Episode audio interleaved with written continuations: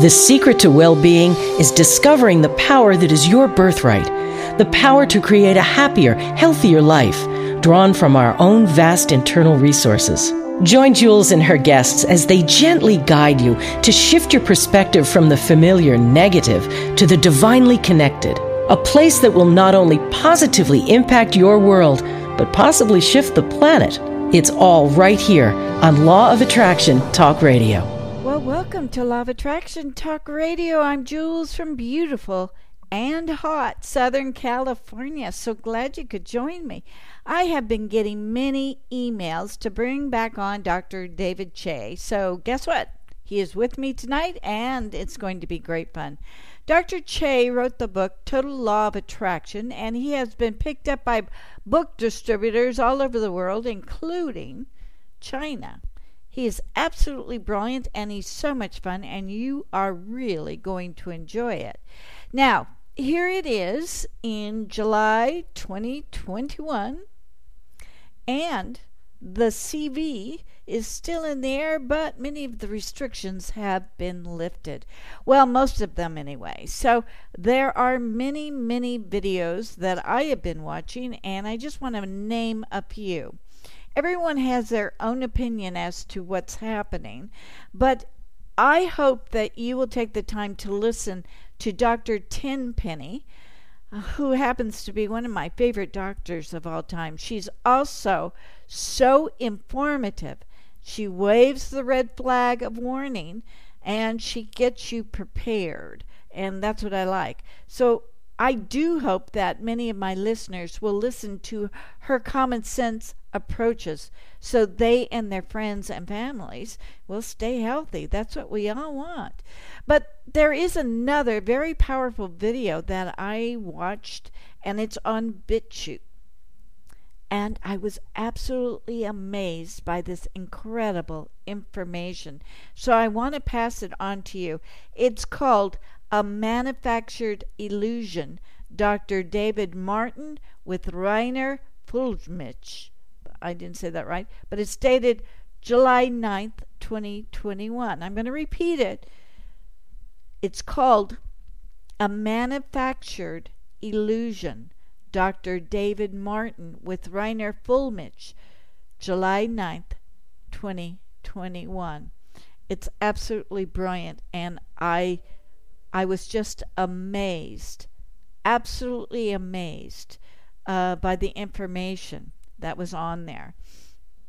So I highly recommend it. No matter what your thoughts are about COVID, it's always good to get more and more information because the more we know, the more we can protect ourselves and our loved ones. And that's the name of the game, isn't it? We simply want you to hear all sides to the story because that lets our intuition blossom. You're not just creating thoughts about it, you're allowing your thoughts to build into emotions. And those emotions are your intuition. It's coming up. If you can feel it, you are at that place. If you feel you can't focus, well, that's a good time to just stop and return to it at a later time. But more importantly, you must listen to your intuition. This is your lifesaver. This is so important. If you can do that, you will not go wrong. So, how do you tune into that place in the center of your brain? Well, instrumental music is a great start. Do not struggle to get your mind clear. Just let go. Let your mind drift. And when you notice your mind is wandering, that's okay. You're relaxing. But bring it back and then focus in on the very center of your brain. That's where you want to relax. We want to relax enough to shake off all of those negative thoughts so that we can just allow ourselves to dream. And when you start to relax, your mind might go to a place where you never think you have enough money or you have a good enough body or that you do not accept yourself as you are. Perhaps you will be in self doubt and that you're never going to enjoy positivity, especially if we are so used to those self doubts. And this is where I want you to change your thinking as you become relaxed. I want you to stop thinking that you are not enough because you are. It's your mind playing games on you. The truth is, if you can't control your thoughts, you will always believe that you are unworthy of your terrific desires, such as love and happiness. Even divine forgiveness will never be enough if you don't believe that you're forgivable. Now, abundance starts within us, with our baskets full and overflowing. A healthy relationship exists in our overflow, not in our neediness. It's in our abundance and our mutual giving, where we love unconditionally, where we can love and not worry if we're loved back. Abundance starts when we accept divine forgiveness by forgiving ourselves. When we are forgivable, we can love ourselves, have affirming mental self talk, and give gentle care to our bodies and our existing environment. If we want physical riches, we must see ourselves as abundant. If we want tranquility, well, we must be at peace in our minds. If we want love, we must start being loving towards ourselves. And if we want forgiveness, we must be forgiving of others. We must stop rejecting ourselves and our desires and allow ourselves to dream.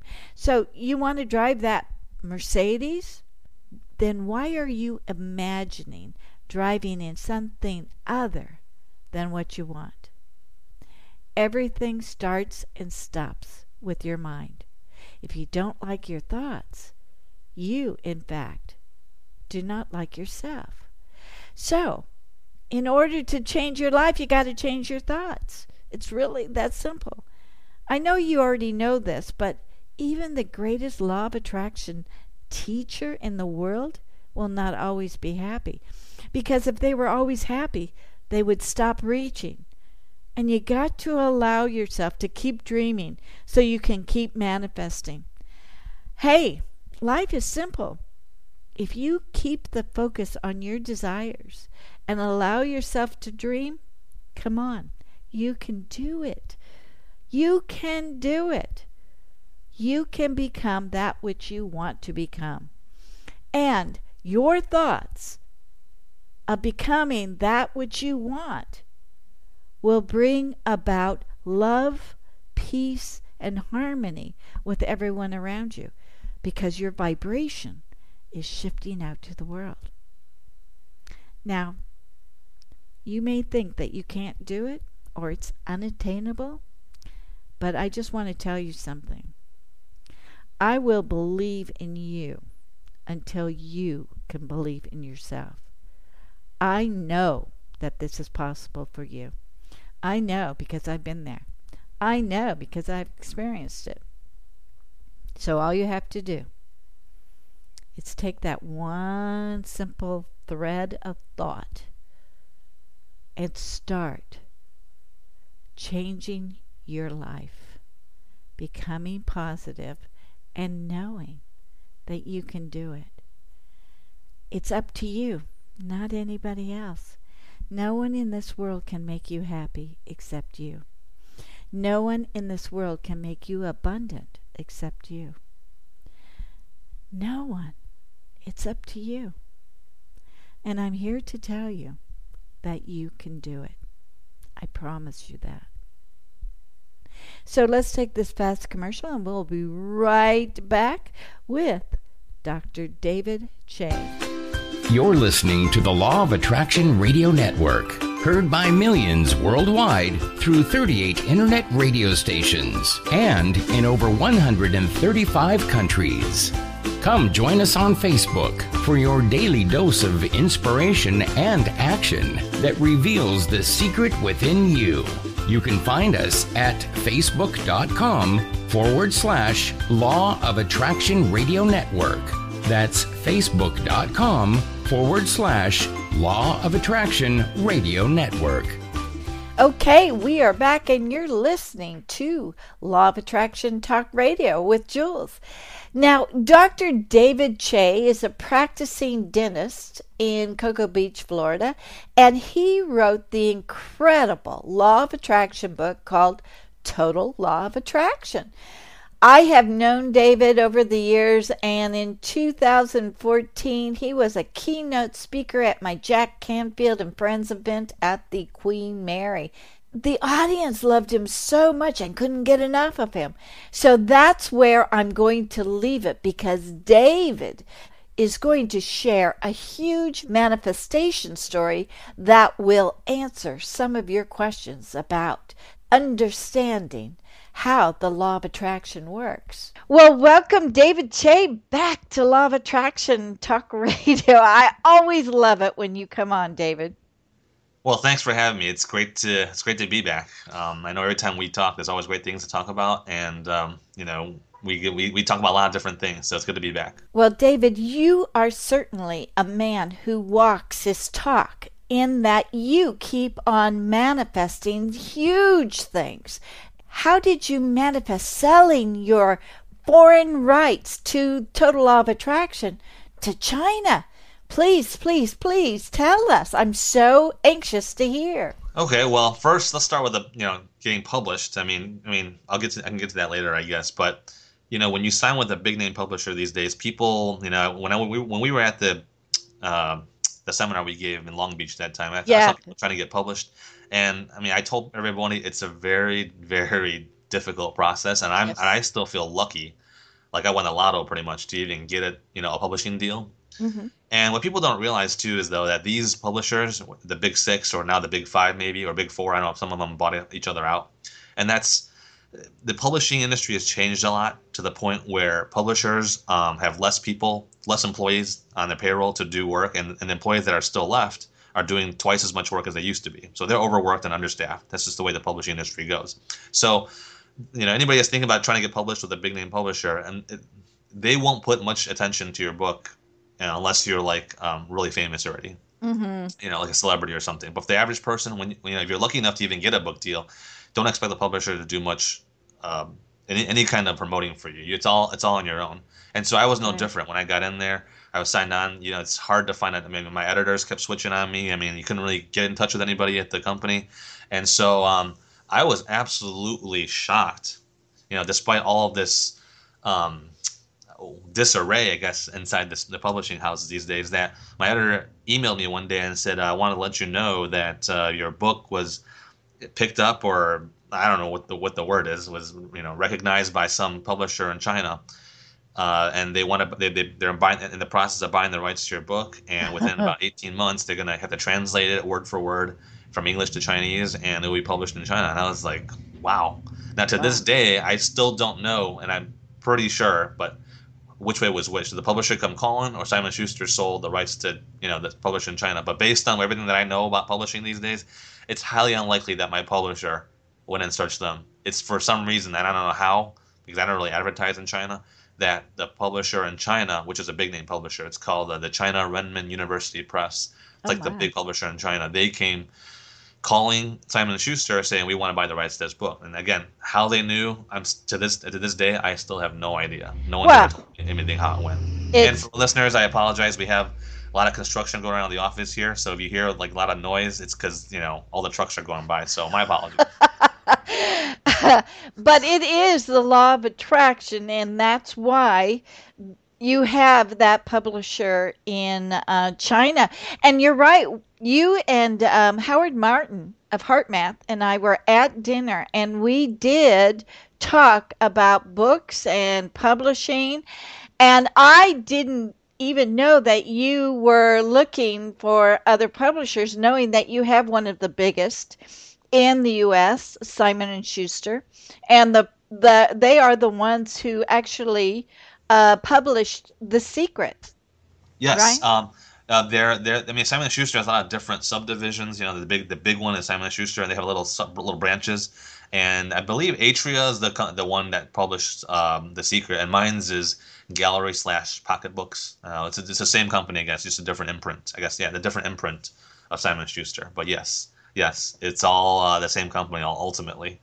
And um, uh, Well, you know, I noticed at dinner we were talking about China, not about the book getting published. We were talking about your visit to China and Howard's visit to China, and I thought it was so fascinating. And then here, what a year and a half later, here we are. Um, you have a publisher in China, but that was never disclosed that you were even considering that. No, no, I, I didn't think I had a, had a chance. I just thought, you know, be English, and I didn't think my book had a chance outside the United States, to be honest with you. And I was like, okay. and then when they came calling, they said um, the publisher, like, they didn't even, by the, by the time Simon Schuster told me about the deal, it was already happening. I didn't even get a chance to say, oh, what the terms are, or whatever. It was just boom. Wow. It just happened, yeah. Wow, a year and a half later, we were sitting at that ta table talking about everything that had to do with China. And and then we had books tossed in there, but again, we never brought up the subject of your book being published. And here it was, the three of us. So to me, that is that was a message that was sent off to the universe. Yes, yes, and you know, like like we say in the law of attraction, though, a lot of times when these things come back to you that you're trying to manifest, it's going to manifest to you most of the time in a way which you were totally unaware of. And that's what happened. Yes, Wow. yeah. and for someone like me who who knows this the, the process, it even shocks me still how, how it happens. So I just love this. Proof positive. Yeah. this Yeah. is terrific. So, what, what, when is it going to be published? And um, are they going to be doing any of the advertising there in China? uh, um, as far as the Chinese version, it's been out since uh, end, end of last year already. oh, really? Yeah, yeah. So anybody can go on Amazon China, or I think it was um, the the most. I guess the the Amazon books of China is called Dandan, D A N D A N dot com or something. That's like their China's version of Amazon, I guess. You know, and that's where everybody buys their books on, and you can go on there and order it too. So it's already been published, and and and my wife, who's um, and, I, and the thing is, I'm Chinese, but I you know I can't really read it. I can speak some of it, but I wasn't really I was never born there. I'm just of Chinese descent. Uh-huh. My wife, who um, was reading the book, I mean, that translation is word for word identical to what I wrote. I wow. Yeah. How exciting! How exciting! Now, you said that is different with the publishing world nowadays. Is that because the digital came in and it's totally like rewriting um, the places that it goes? It's no longer necessary to go to bookstores. It's a lot of online marketing. Um, I think it's it's definitely made a difference. Uh, the electronic, the ebooks, it's made a difference as far as yeah, and, and, and as the exact cause of why it's changed so much. Um, I couldn't give you the exact reason because I'm not in the inside that industry, but definitely I know when I was signing on with Simon and Schuster for our listeners out there who's who are interested. Um, it, it, it's been a big change. It used to be the big six. I think they, they, some of them had bought each other out. Maybe it's a big five or a big four, and um, they laid off a lot of people. Uh, you know, these publishing houses, so they have less staff and just more work for the people that are there. Yeah. And so it's definitely um, it's definitely changed now. Now for people who are saying, well, why don't, why don't I just self publish and instead of going with the publisher? I would, you know, I was telling Howard and you, uh, about, you know, about this during dinner that time, Yeah. and that's the main advantage. Still, the the strong advantage of being signed on with a big name publisher still is the distribution. Like for example, if you're self published or if I was self published, so for me to get this Chinese deal would be physically impossible because I don't have that connection to that Chinese publisher myself, and, and they wouldn't talk to me. They only want to talk to another big name publisher in the United States. Sure. That so makes there's sense. so many advantages still, even though they don't do anything for your book, but there's still huge advantages of being signed on with a big name publisher versus being self-published. Wow. Okay, so then let's jump in here with the law of attraction. Would you say that taking action is very important to the attraction process. But in getting this book, what do you think the action steps were for you and what you could suggest for others using the law of attraction? Because there's some some little things in there that we kind of sidestep that we don't work with the action step. Can you kind of address that for us? You, I, this is a perfect question because I never had a chance to talk about this in any of our previous interviews, and this is a perfect situation for me to, to kind of disclose kind of the the big circle that I went through to get published. You know, when I was self-published to get, Uh-huh. and it's a perfect example of why taking action is super important. And I'm going to quote Jack, you know, because we were we were at Jack's, um, you know, Canfield and Friends. Yeah, you were one of the keynote speakers, Speakers. at And Jack actually, Canfield and Friends. Yeah. Yeah, I don't I don't know if Jack said this, and I can't remember if Jack said this, but he said this in a previous interview that I heard from him on something else, and that Jack said that look at the last six letters of the word attraction, it's action. So without action, there can be no attraction. And so in my own my own situation, what happened was I, I had the book self published, and then when I was ready to take the next step to get uh, to try to find a big name publisher, it's a big step in itself. You have to find agents, and agents most of the time agents, um, you know, the realistic. Um, in the realistic world, agents reject 99% of everything that ever comes across their desk. So, you know, I, I found someone that got me in touch with agents, and you know, rejections came in left and right. Rejection, rejection, rejection. People telling me, you know, this book ain't gonna sell. It's too short. I mean, all I heard all the trust me, I heard all the negative stuff. It's, it's got no chance. Um, you know, I had a guy. I, I said, "Can you write a proposal?" He goes, I, "I can't write a proposal for you. This book is not publishing quality. It's not. It's not um, just bookstore quality." I was like, "Oh man," you know, I got I got torn apart a few times here. You know, and for, for a while, I thought I really was no good. And so I would, and then so um, the person that I that I hired to help me find agents, he specializes in this. He helped me find agents. We didn't get anywhere. I mean, there was one agent I think he was out of California that had a chance that he called me actually, which is rare. He was a big time agent in California. He called me, and uh, ultimately he tried to take my book out, but he said um, ultimately there's just too many law of attraction books on the market, which made it difficult. Again, even though my book was so good, there's still too many, and so he decided to pass on, and we we stopped the whole business there. So for the average person taking action, he would have said, you know what, maybe this law of attraction system is just there's no point. Well, for someone like me, here's what I did. I went online after this whole ordeal was over, after I thought everything was dead, and I would search, I, I would Google lit- literary agents. Like I was taking action on my own. I was googling literary agents, and so I Googled literary agents, and all these other agents came up that we didn't hit before. I didn't contact before because there's so many of them out there. And so one by one, I was just taking action. One by one, I was almost randomly like throwing pebbles into a pond. I was just sending my my my letters out to them, and then uh, most of them again rejected. And one guy, one of the agents, came by and said, uh, "What is it you're looking for? What is he looking to do? Uh, you want to call me?" So I said, "Okay." He gave me his number, which is rare because most agents, you know, they only want to talk to you and give you time of day. Right. So he asked me to call him, and then he said, um, he said, uh, I don't really agent anymore. I was in the business, but I don't do this anymore. He goes, but I can give you advice on what to do. And I was like, okay. So he kind of gave me some advice and blah blah blah blah. Well, and after I spoke on the phone with this guy, you know, nothing really happened or anything. I um, I was back on my own again. I was self-publishing. I was selling my book still. And then what I did was I went to the bookstore. This is so crazy. It just shows you how convoluted all this action is that comes to the final ending. You know, I went to the bookstore and I bought Jeff Herman's book. Um, and Jeff Herman, by the way, is a big time literary agent. I had I had a publicist submit my book at, at, a, at, a, at, a, at a publicity summit in New York. Uh, give Jeff Herman my book because um, I wanted to, see Jeff Herman to see it. Jeff Herman's a big time literary agent who wrote the book on literary agents. Um, he, the publicist said Jeff Herman took my book. He looked interested, but I never got a call or anything, so that was dead. But I went to the bookstore anyway, uh, Barnes Noble or Books a Million. It was Books a Million, and I bought Jeff Herman's book on literary agents, like a directory. And so this directory was like the size of like, uh, like half a phone book or a phone book, you know, a typical phone book. And so I went through, I would go through this book, and I would, you know, find email email addresses of each individual agent, and I would just send my letter to each out, just again throwing pebbles in the water, just going through each one, each one, each one, each one. And Jewels, like, I mean, like, as I'm telling this story, I don't think you you've ever even heard this story before. As No, I haven't. I haven't. No. And so I'm going through each one, and finally I came across this agent in, Cal- in Colorado, which is totally unreal because most big time agents are either in California or New York, right? All right. So this agent in uh, Colorado says, uh, "Can you send me more of the book?" And she goes, "Yeah, okay." So I sent it over to her, and she said, "It looks interesting. Um, can you um, send me a proposal?" And so I'm like, "Well, why would she need a proposal if you know, um, the book's already been published. But she said she wanted a proposal. And for, for those of you who, who don't know what a proposal is, and I didn't either until I started doing this, a proposal is after an agent is interested in your work, if they want to take on your book, there has to be a, a proposal. And proposals can cost anywhere from five to ten thousand dollars. Wow. If you get the if you know the right person that can write it for you too. So and all a proposal is is it's a really detailed analysis of what your book is about and how it compares to other books on the subject and why this book should be published through wow. a big publisher. Well, that makes sense. That makes sense. Yes.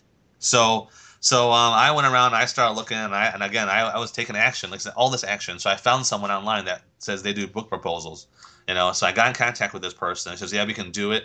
And it was a long process too to go through that. I had to send her copies of my book. She had to look at other um, other, other um, uh, competing books and stuff like that. The Secret itself too and uh, we worked up this big proposal.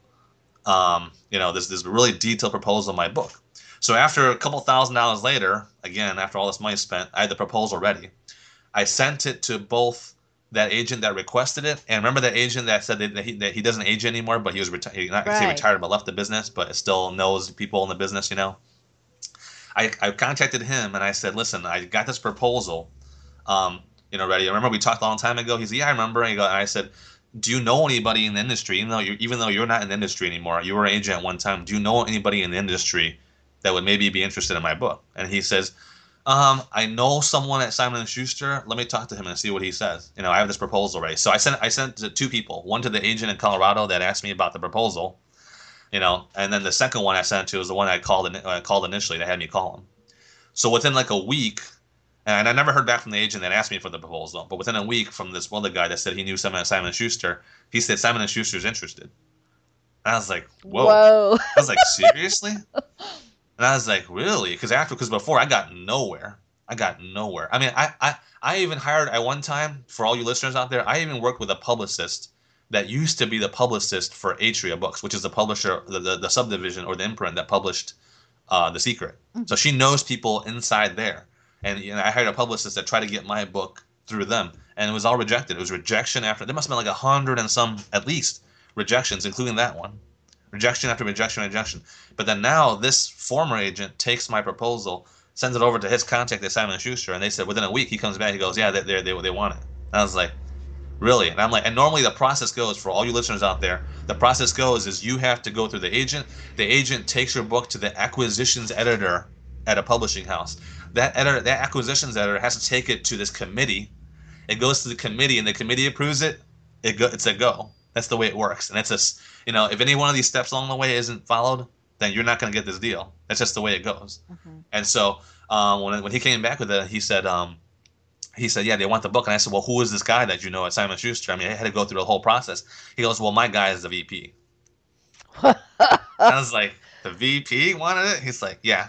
It's like, okay, I'm like, well, I, am ready to go. And interesting to note that the agent that originally asked me for a proposal, what happened with that? She emails me back after I already got this deal. She emails me back and says, you know, uh, I think your book's okay, but I don't think I can sell this to a publisher.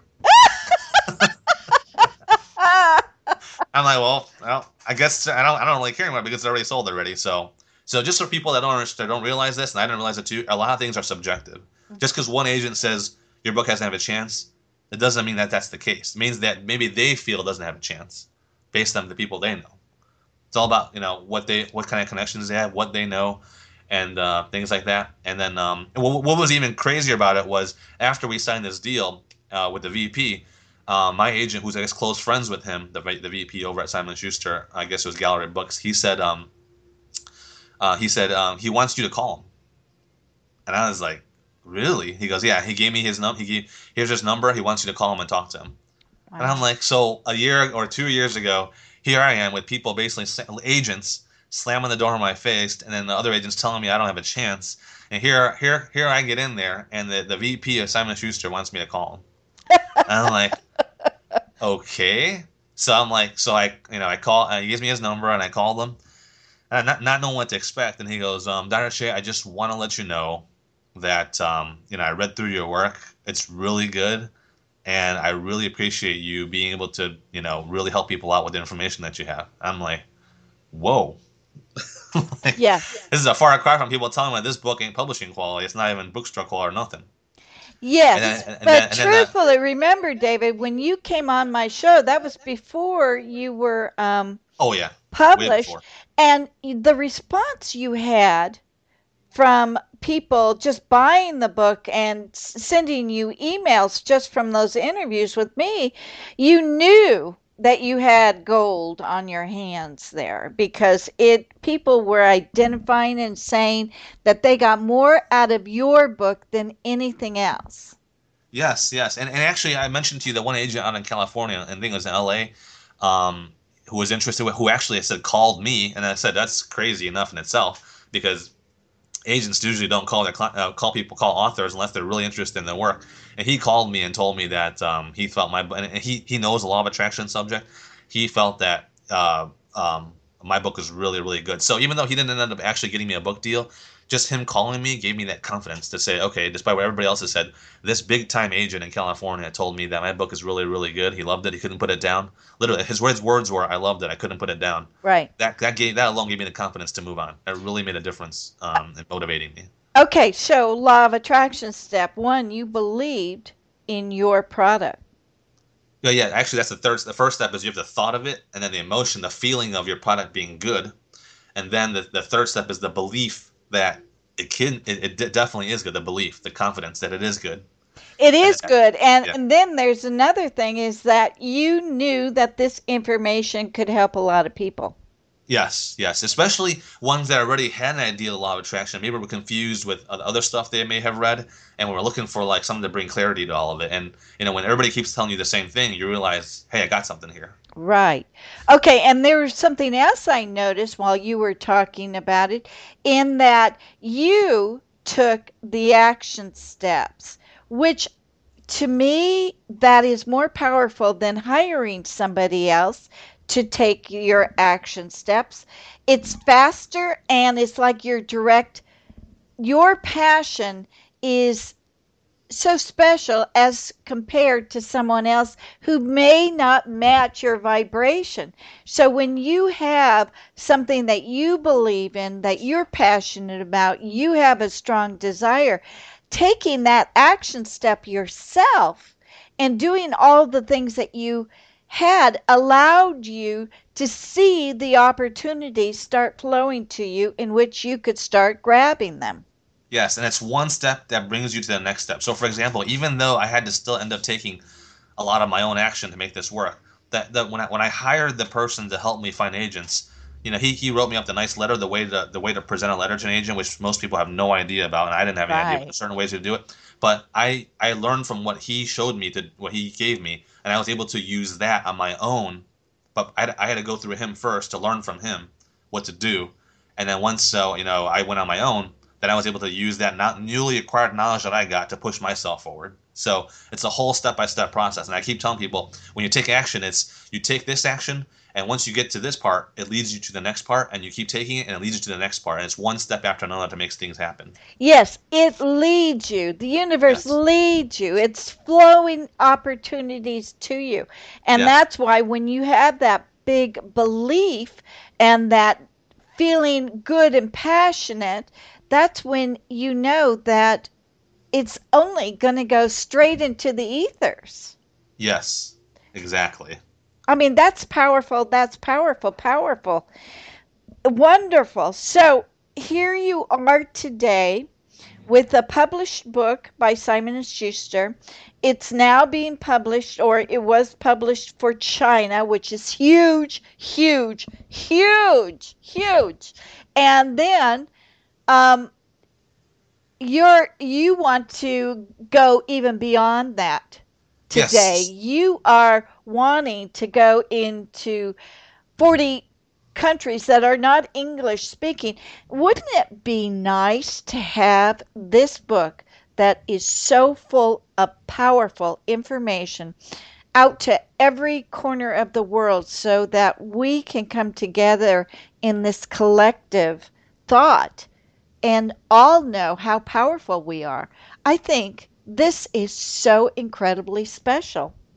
Yes, and and, and, and, of course, now that um, I had the China deal and the book was published, I just tell you how I can't say um, understaffed these publishers are. I guess that's the, maybe that's the right word, understaffed. But I I contacted my editor at Simon Schuster. I said, listen, we have the book in English and Chinese already. I mean, these are two of the biggest languages in the world, but the other big language is Spanish. We all know, right? Yeah. So I asked them, and I said, "Can we get this book in Spanish?" So you know what they come back with after after all this? They said, um, "Unfortunately, we weren't able to find anybody interested in the Spanish version of your book." I was like, "Okay." So here's what I did. Now that I have both of these, I contact again on my own, but now I have more firepower now because I'm established now.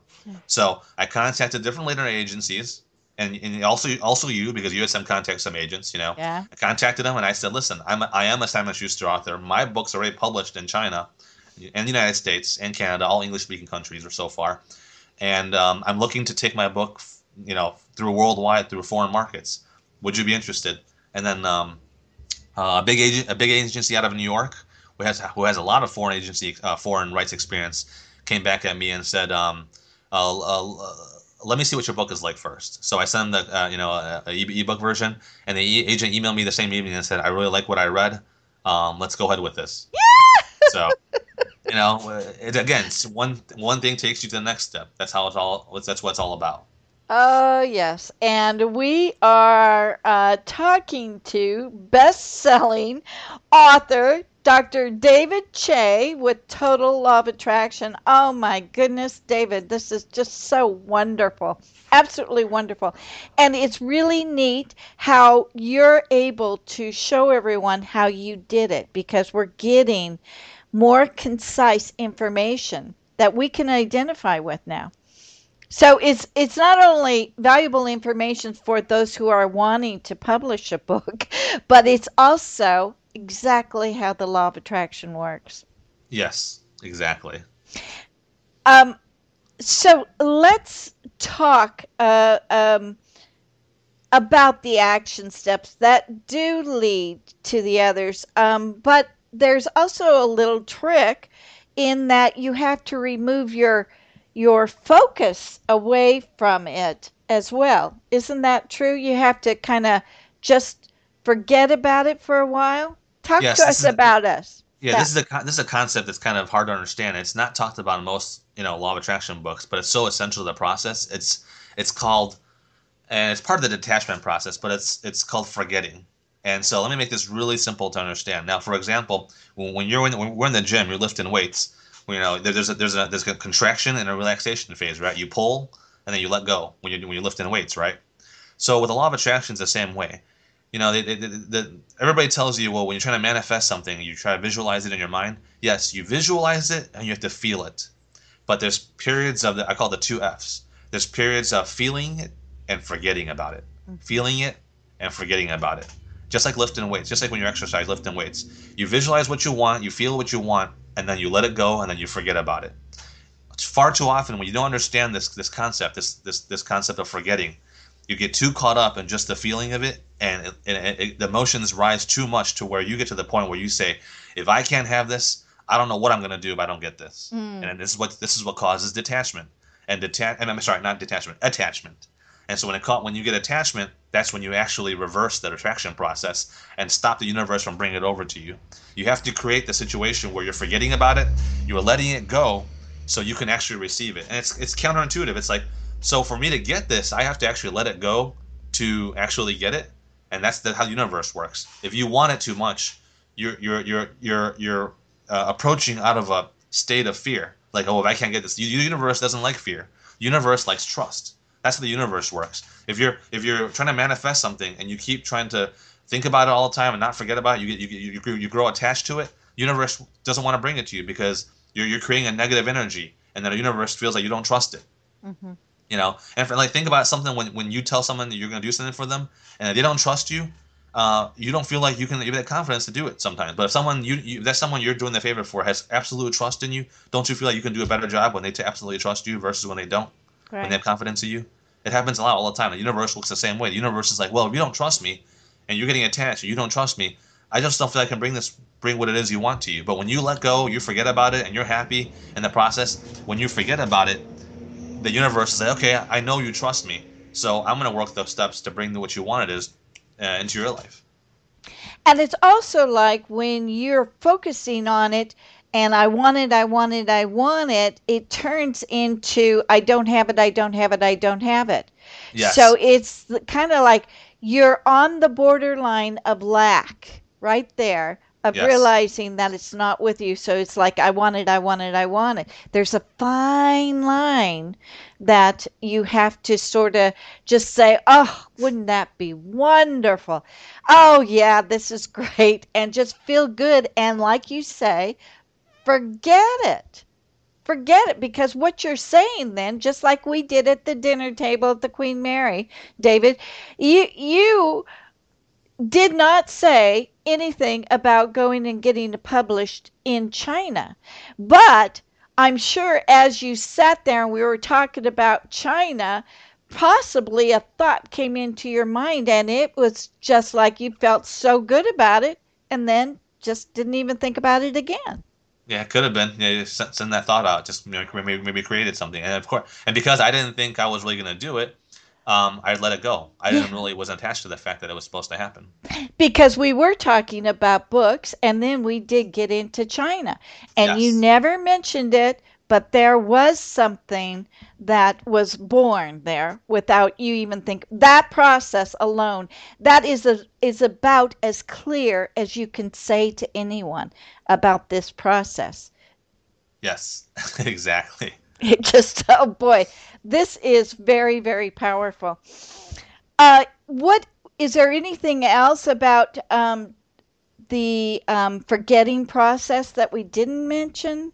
Mm, maybe there could be, but I, for our listeners, I just want to keep it simple for now. Just Okay. you know, it's that you know that um, um, that oven. I forgot was it the George Foreman oven or some other oven on an infomercial on TV where you just you know the the, the, the, the rotisserie cooker. Yeah. said, set it and forget it. well, I like to tell my the law of attraction listeners here is when you try to manifest something, feel it and forget it. That's the key. That's the key all along. That's the secret all along. Feel it and forget it. You know, really, I I've got to agree. The times that I've had huge manifestations, I didn't focus on it. I simply let it go. Yes. But I sure liked it. Yes. Okay, well that's good. Okay, that's about as simple as you can get it. So, um, David, you are a dentist in Cocoa Beach, Florida, right? Yes. So you must know some dramatic health secrets that we don't know about. Yes, you- even though my specialty is teeth, um, I don't know if we ever talked about this before, but my uncle uh, is, was um, a big time uh, practitioner of traditional Chinese medicine. Uh, and uh, for those of you who don't understand how this works, is Chinese medicine is this, I guess you could say, a secret medical art because it was only passed from father to son, uh, going back thousands of years. And a lot of the secrets of acupuncture, a lot of the secrets of herbal medicine, a lot of things like that, uh, only passed down from master to apprentice or from father to son. And unless you were initiated in something, you would not learn this information. And, um, and yes, granted, today we have people that. Um, oh, and then before I get into that, back in, the, in in China, there was a lot of upheaval, a lot of wars, a lot of uh, um, revolutions and stuff. Uh, back from 1966 to 76, China went through a really dark period of time, and it was called the Cultural Revolution. And during that time, a lot of culture, a lot of people that had intelligence, that were smart, that were educated, they were all eliminated. And and the, and you know, and the whole story of why it became so that's a whole other subject. But the Cultural Revolution destroyed a lot of what China had, a lot of the secrets, the deep secrets that China had over thousands of years. Um, a lot of the uh, people that were um, really educated and knowledgeable, they fled to either Hong Kong, which at that time was controlled by the British, or they fled to Taiwan. And so during that time, my family, my grandparents, they fled to Taiwan, and my uncle was born in Taiwan. And one of the masters of Chinese medicine, or, or a lot of them, they were in Taiwan too. And my uncle, when he was in Taiwan growing up, that's what he studied, and he he uh, sought out those masters. He learned from a lot of those masters, and he came to Florida. He opened a practice, and I was really close with him. And then when I got my dental license, um, I you know apprenticed with him for a little bit. Even though I didn't learn much of what he did, I mean, even though I was a dentist, I kind of picked up a lot of the practical stuff. That's not the detailed stuff, but the practical stuff that uh, most people don't don't realize. And Right. So even though I'm a dentist, I do have that knowledge because it was been in my family for a long time. So uh, I don't need to. I mean, I'm not gonna. I don't need to share like the really complicated and sophisticated stuff because you know me, I'm all about simplicity. Yeah. All about simplicity. So there's certain things that I, I, just can share here with our listeners. Get the rare opportunity to share with our listeners about some big time Chinese medicine health secrets that you know Western medicine really isn't uh, aware about. For example, um, when you go see a doctor, they did do all these blood tests, and you come back with your white blood cell count red blood cell count, this level, that level. To me, that stuff is all really, really good. That's necessary. You you see what your blood level is like, it shows you your state of health. But to me, that's still half the picture. The other half of the picture are things that are signs in your body, or your symptoms in your body that tell you whether you're healthy or not. Also, so what? So sometimes you can have a health, a great blood test, but these other signs, which I'm about to re- reveal right now, these don't come up normal. Okay, so the first one is, does your are, are your hands and feet warm all the time. And, and like I said, some of these things are going to sound so simple, but the sophistication behind the knowledge behind this is deep. So, are your hands and feet warm? And a lot of women, not so much men, but a lot of women I talk to, they say, "My my hands are cold all the time. My feet are cold all the time." Mm-hmm. And um, uh, I don't know why. And even though my blood tests come up normal, well, let me tell everybody the secret right here, right now. Inside our human body, we have two sources of heat.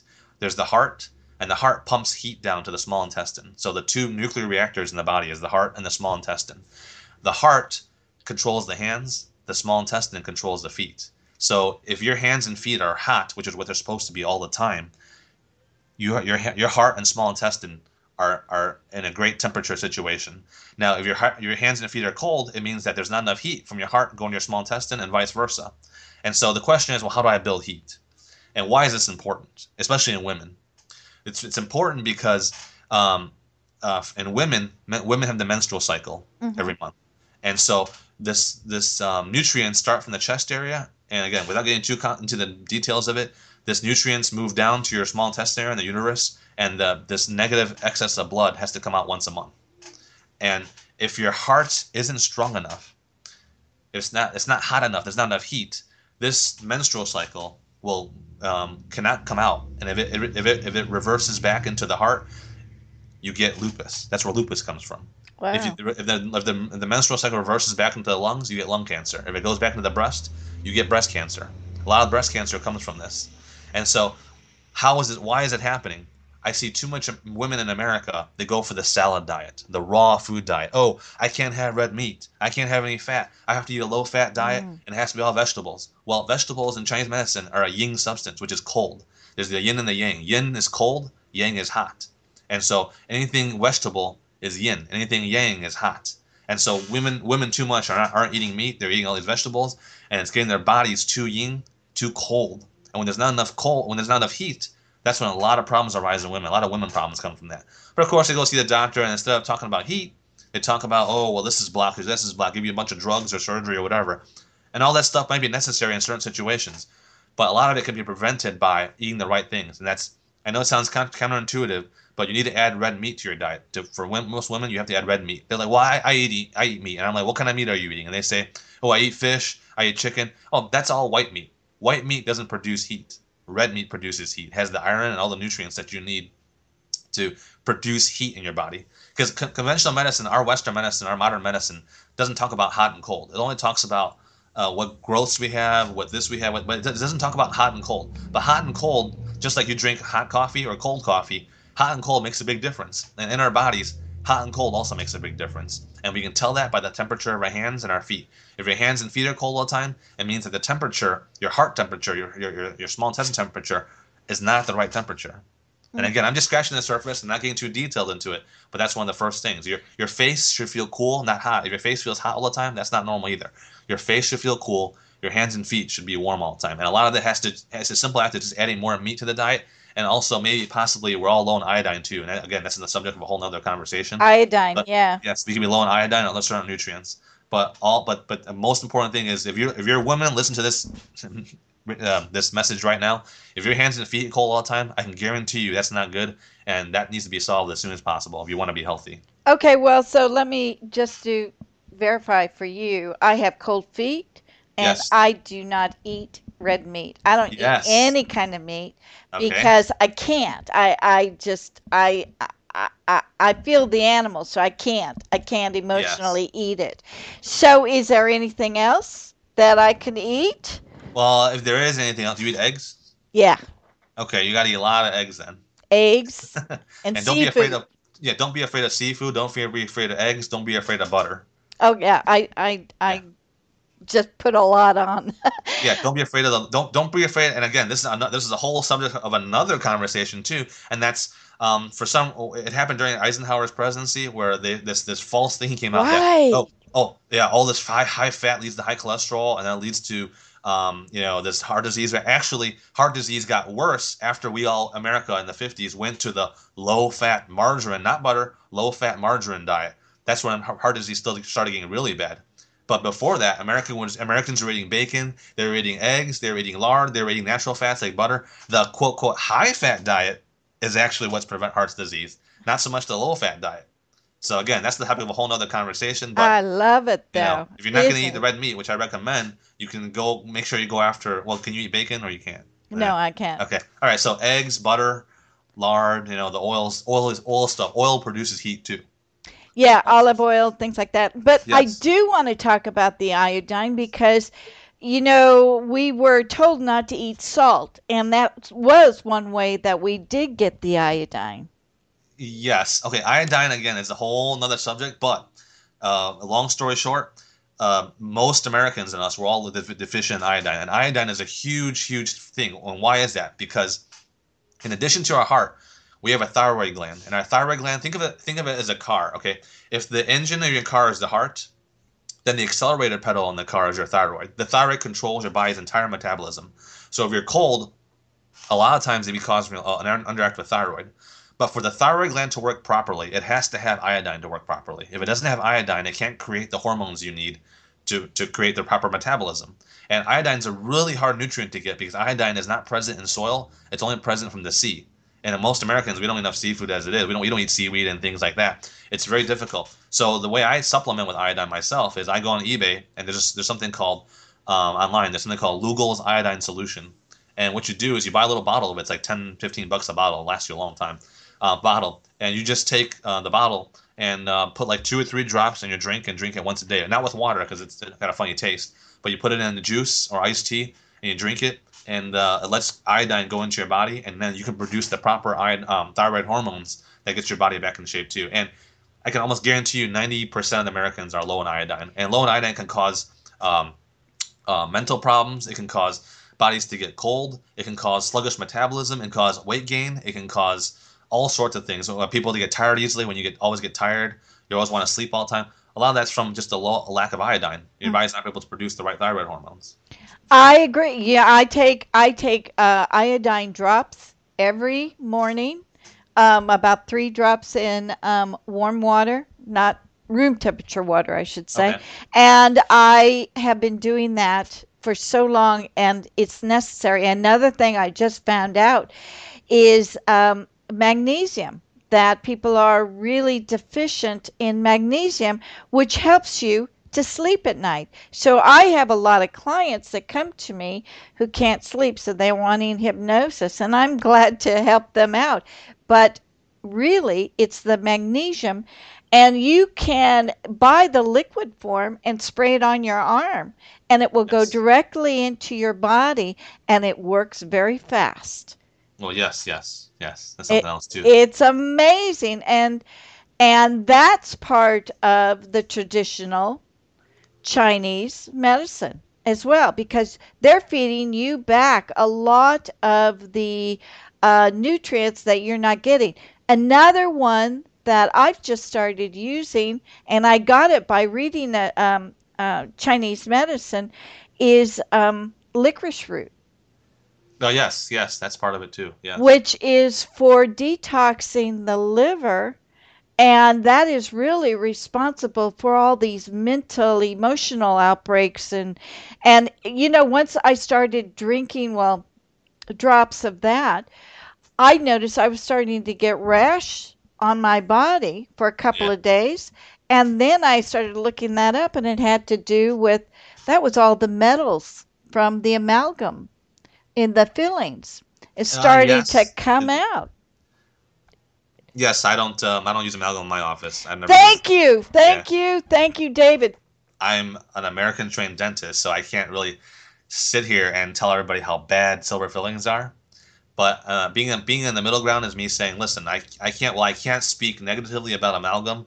I don't personally use it, and I would always do white fillings, you know, at the same time because um, this is it's just a preferential thing that I like to use uh, versus the silver because right now uh, uh, our white fillings are e- equal or better than what silver can you know what silver fillings are able to do you know? And and, and again maybe there are uh, definitely studies out there uh, about you know what silver amalgams and mercury maybe the stuff in there. And maybe some of those are true. I just never really i guess wanted to research that and speak negatively, negatively about it because i mean over i think in, in all fairness uh, silver fillings had their place. I mean it's been in billions of people's teeth you know for a long time but now where, where dentistry's materials are are advanced enough to where we no longer really need to rely on silver anymore now. All the, all the white fillings now are really really good you know and so um, uh, if there were dangerous substances or unhealthy substances inside um, these silver amalgam fillings then you know i think it's time it comes to a close. Yeah well the the mercury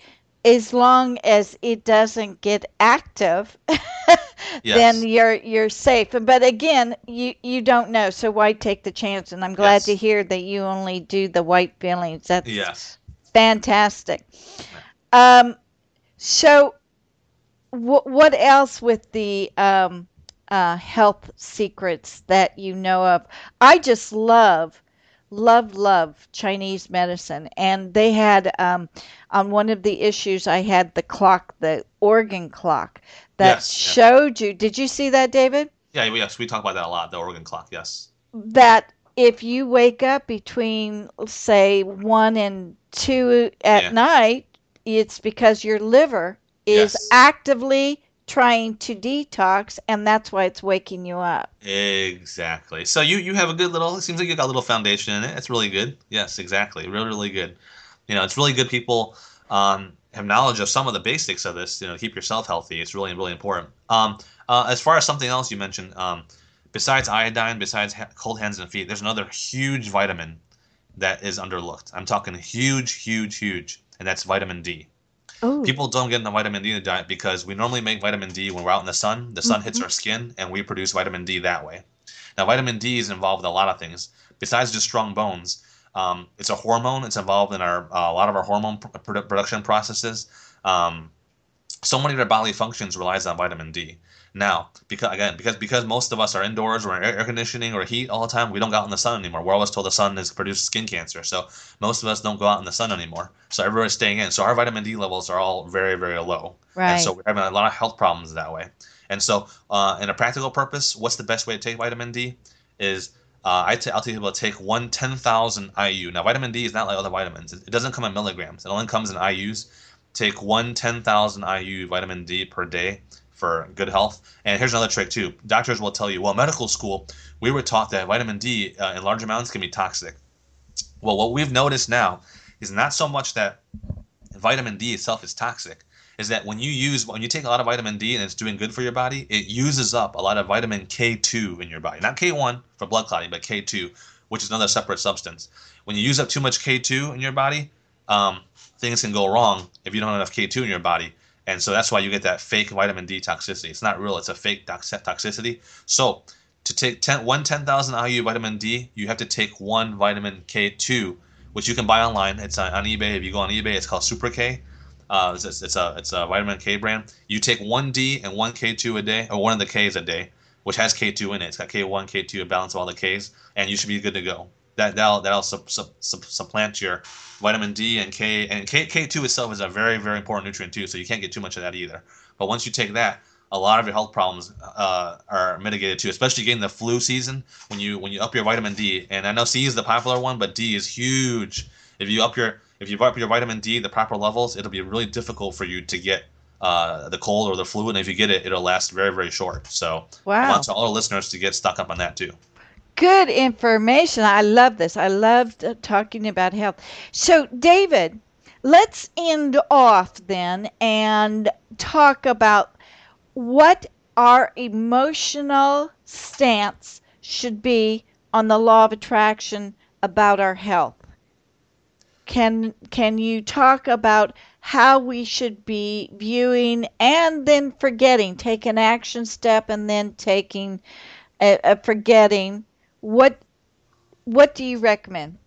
Well, the law of attraction and health is always it can be a complicated and also kind of controversial subject too. Um, so, keeping things simple, the mind controls the body. That's that's a fact. The mind controls the body. If you're if you're in a good disposition, health, happy disposition all the time, you're always gonna. Your chances are your body's gonna be healthy, and you know sickness doesn't come to you as much as someone who always has a negative disposition. So just feeling good is not just good for um, attracting what you want, but feeling good is also good to keeping you healthy. So that's a really really important step. Now, obviously, you can't say, "Oh, if I'm happy all the time, I'm never gonna get sick." People are gonna get sick due to certain factors. You know, environmental factors what they're eating, what they're taking in, certain habits that they got going on. And so, um, but again, the number one thing is to always be in a happy disposition so you don't attract a lot or, or, or cause a lot of negative illnesses in your body to happen. Um, and when they do happen, even if you get uh, you get sick with a certain illness, it, it, it it's it's no reason to have to always uh, live in fear. Oh, doctors gave me six months to live, or I only got this much time, or whatever. Don't ever put yourself in a fear situation because when you put yourself in a fear situation, mm-hmm. it also causes your disease to get worse. Mm-hmm. And so when you get a disease, it's also still good to always be in a happy disposition. And just like in the real world, it's not like it's not like you know when I teach people the law of attraction, it's not oh let's just be happy and never think negative. No, you always need to be aware of the negative at the same time you're happy. Because if you're just too happy, you're just always happy go lucky, and something negative happens to you, you're gonna like you won't be able to get over it because you weren't never aware of the negative. No, you need to be mindful of negative situations at the same time you're feeling good. And when you're when you're when you're trying to apply this to health, yes, you you might be happy, but you still got sick. And when you get sick with a disease or an illness, you're you're mindful of your disease, but you don't dwell on that negativity of that right. disease. You're mindful of what you have, but you're happy and feel good for what you already have. And so you don't, uh, you know, all the good things in your life. So you don't dwell on the negative. You, you're mindful of it, but you're you're always focusing on the positive at the same time. And so, you know, I know certain movies and maybe even The Secret, maybe, and I guess this is the controversial part where, you know, let's say you had some kind of cancer and if you're happy, eh, the cancer goes away.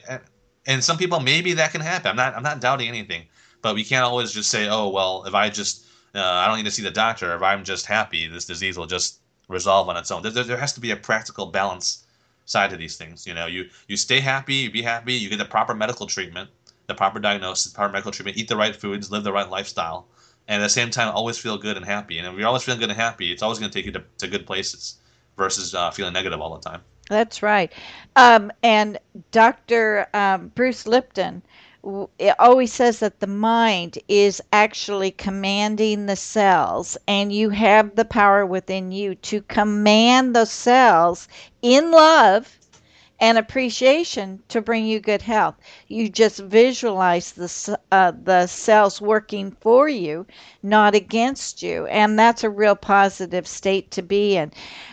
And it's true from what I see in my practice with hypnotherapy and pain management, it is the thoughts. If you're stuck into a depressed state, you're more likely to feel pain in the body than if you feel great and and loving and life and walking down the street skipping you're going to feel totally different. So it is the mindset. And, and uh, david you're absolutely correct yes yes that's exactly how it works and i love the fact that we're kind of getting away from western medicine so much and getting into the chinese i mean some real ancient secrets that has been working for thousands and thousands of years.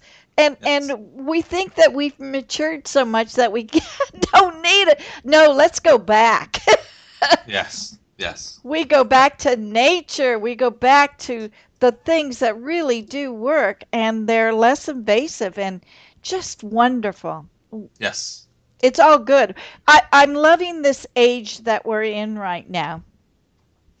This uh, um, that we can we're evolving but we're actually going backwards in our evolving by going back to nature yes it's really unique Well, Dr. David Che, congratulations on your book being in China. And I know that we are going to see it all over the world.